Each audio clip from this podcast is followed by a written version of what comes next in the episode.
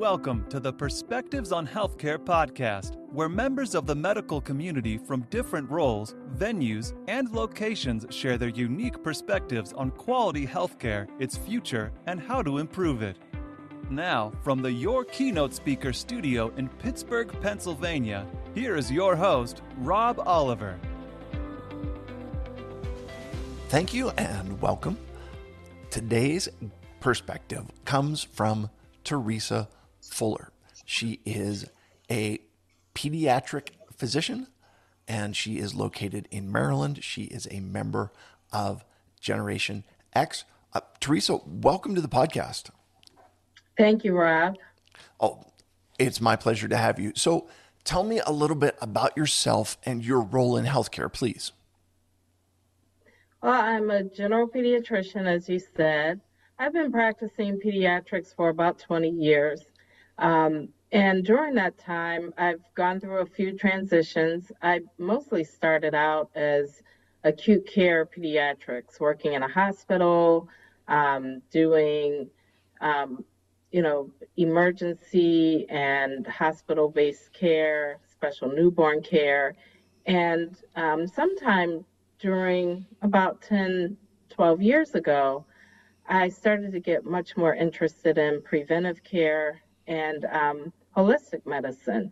And that's due to um, partially to some health concerns that I was having, started me down a path of learning some more about um, nutrition and um, general preventive care.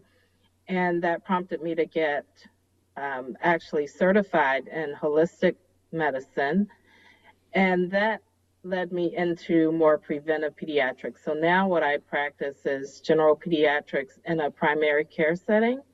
And um, in doing that, I incorporate a lot of what um, what I consider holistic principles in those, you know, those regular pediatric visits. So I just try to be really, um, I try to work with my patients in really focusing on healthy lifestyle to maintain health and to, you know, help with some of the problems that they're having. How do you find the balance between that holistic approach and the classic Western medical approach? Uh, and I'm assuming that there are areas where both are are necessary and then some areas where you kind of do a blend. Can you talk about that at all? Yeah, definitely. In fact, I try to tell my patients early on, um, you know, when I meet them or, you know, as we're doing things that, um, you know, what pri- holistic medicine is, is really just good primary care medicine. And so um, I think it's pretty easy to incorporate them together.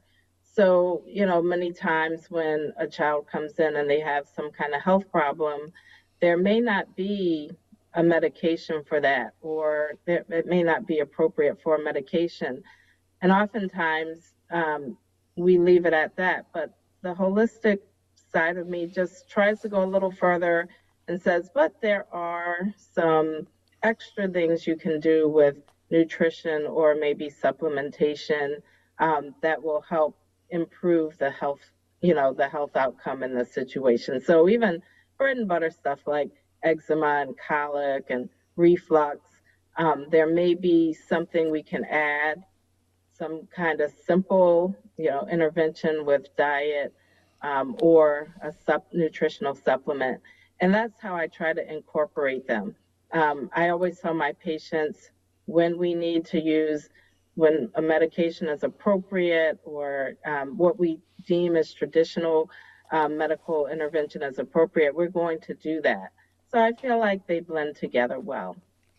Yeah, it makes a lot of sense. And I think what I've heard used in the past is the term complementary medicine, where um, they, each side is brought together. And ultimately, at the end of the day, what you're looking at is what works best for this individual, for this patient, for this child, and you know, finding out the best possible solution for them from either perspective or or using both. Uh, what does quality healthcare mean to you? I think quality healthcare is largely, um, I would say that one of the main in- ingredients is comprehensive care. Um, for example, by comprehensive, I mean we're addressing a patient's current problems, medical problems, um, and, and we're also trying to prevent any future problems. I think we do, we talk a lot about prevention in healthcare, but I think um, we fall short of it in, in some ways. For example, we're good at screening.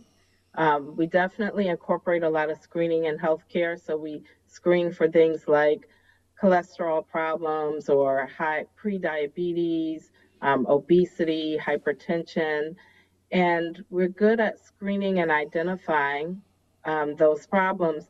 But I feel like we fall short in the area of comprehensive management of those problems. So, you know, the next step of finding out somebody may fall into the prediabetes range of their blood sugar, for example, would be really trying to stop that in the tracks, try to reverse it now with good nutritional counseling, a good nutritionist, um, some lifestyle modifications. And while we may talk about that in a 30 minute or 15 minute visit, there's very little time to actually implement that. So I think mm. quality health care would be going further and being able to implement some ways to put that patient on track for preventing this from becoming worse or even reversing it. So that would be good nutrition, exercise, but things that not only do we talk about, but we also actually have resources for the patient within their insurance paradigm or you know whatever the payer is for the health care okay uh, can you can you talk about that a little bit because that's one of i guess i would call it a bugaboo of mine is the insurance issue uh, are you can you talk about working within the parameters of insurance to because a lot of the more holistic approach is not covered by insurance companies. At least that's my general thought. Is is that what you're finding as well? Or are you able to do advocacy to show insurance companies, listen, if if we do this intervention in a holistic way now, it may have long-term effects that are going to ultimately be cost savings. Can, can you talk about that at all, please? Yes, I, I think ideally that would be the case. I, one of my frustrations, and I'm sure the frustration of a lot of physicians, is the limitation of actually being able to incorporate what have you know those those types of like you said holistic treatments or just basic lifestyle treatments.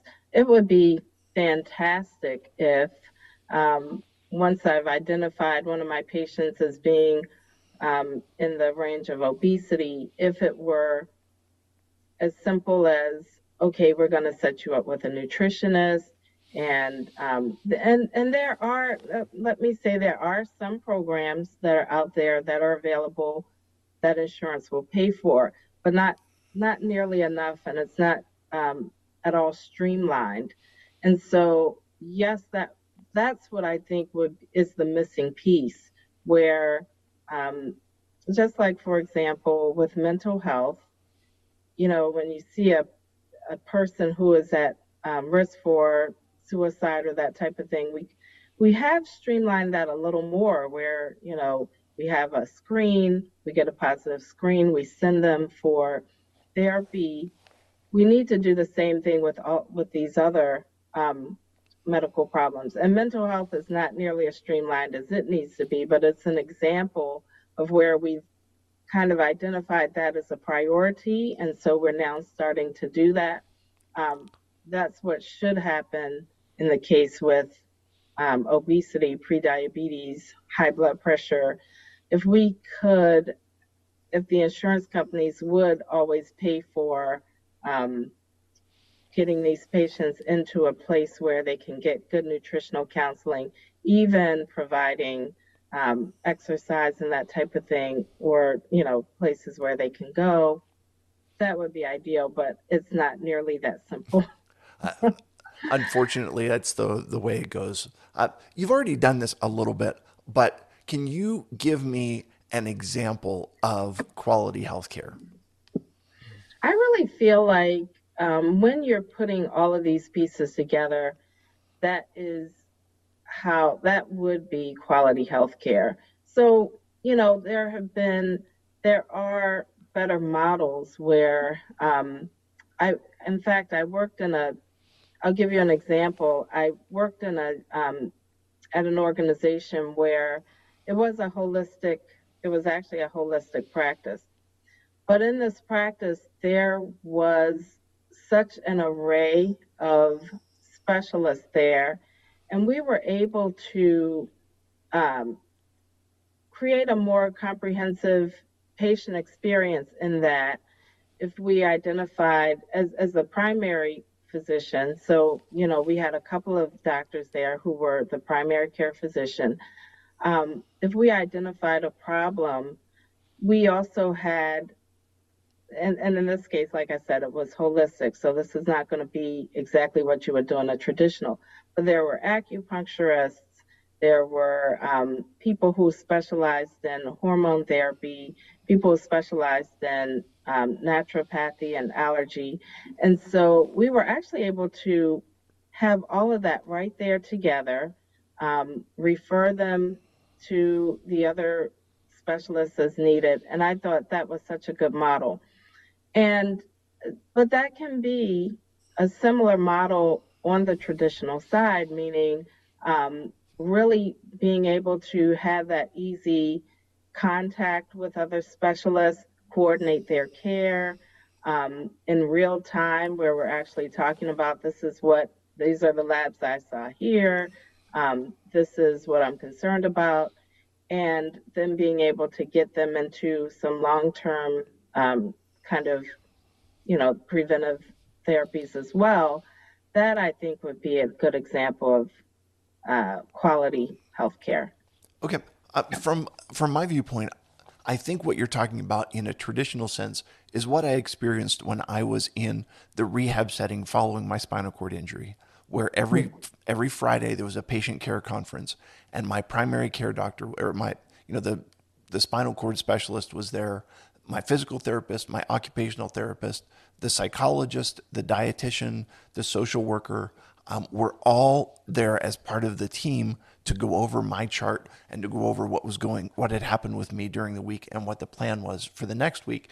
And it sounds to me like it, it's a coordinated approach that uses the skill set of all of the different specialties to make sure that the patient is getting what they needed. What's your what's your thought on that? That's excellent. That, that's exactly what um, what I'm talking about. And at times, I um, do have the opportunity to have that happen. I think in pediatrics, it, I feel like it happens more um, even than in, in, the adult world because um, I just think there's there's such a you know a will on the part of the pediatric providers to do that. So um, I have had times where yeah, I can just call the specialist and say, this is what I'm concerned about. Specialist gets them in quickly. Um, and and then they may have good support in the office to arrange whatever the follow-up is. So exactly, just like what you're talking about. Um, maybe not as comprehensive in that team approach, like you said, having a meeting, but very similar. Got it. What do you wish people understood about your role in healthcare? Um, I think I would like it. Um, I would like patients to understand the importance of um, that of some of those simple lifestyle interventions. Mm-hmm. So, for example, um, you have, you know, you have a range of experiences that patients are coming from, and some of them are very interested in um, those, you know, and just when we talk about dietary changes and, um, you know, things like even as simple as screen time, reducing that, some patients are very open to that and recognizing um, how important that is. And some patients are more resistant or feeling like that can't make much of a difference. You know, why why is that important? And so I think um, I would just like to see more people being aware, um, hearing that information, and understanding that that is a critical part of their health care. It seems to me like people go to the doctor to say, I want you to write some kind of magic prescription that fixes whatever issue I'm, I'm coming in with. And they're not as receptive when you say, well, you actually have the tools to uh, to do this yourself. And here's the, you know, if you stop eating this or start eating this or start doing this, or um, then you have the ability to actually make a huge change in your own experience. And, and that's, uh, it, it seems to me like that's just something that, that people don't really get excited about. Uh, on, on the topic of excitement, what excites you about the future of healthcare? I think um, what I'm most excited about is what I'm seeing, um, where I'm seeing the trends go. I think m- many more patients, kind of back to what you were just saying, as far as what you have the opportunity to do yourself, more patients are starting to recognize that. I'm excited that um, there are more opportunities right now. There's a lot more information out there, free information um, even you know in the in in um, such a you know platform as this podcast or um, uh, free information out there in terms of blogs and websites and that type of thing. There's a lot of information, and I like where we're going as far as um, more physicians and different types of healthcare providers putting their information out there in an accessible free format.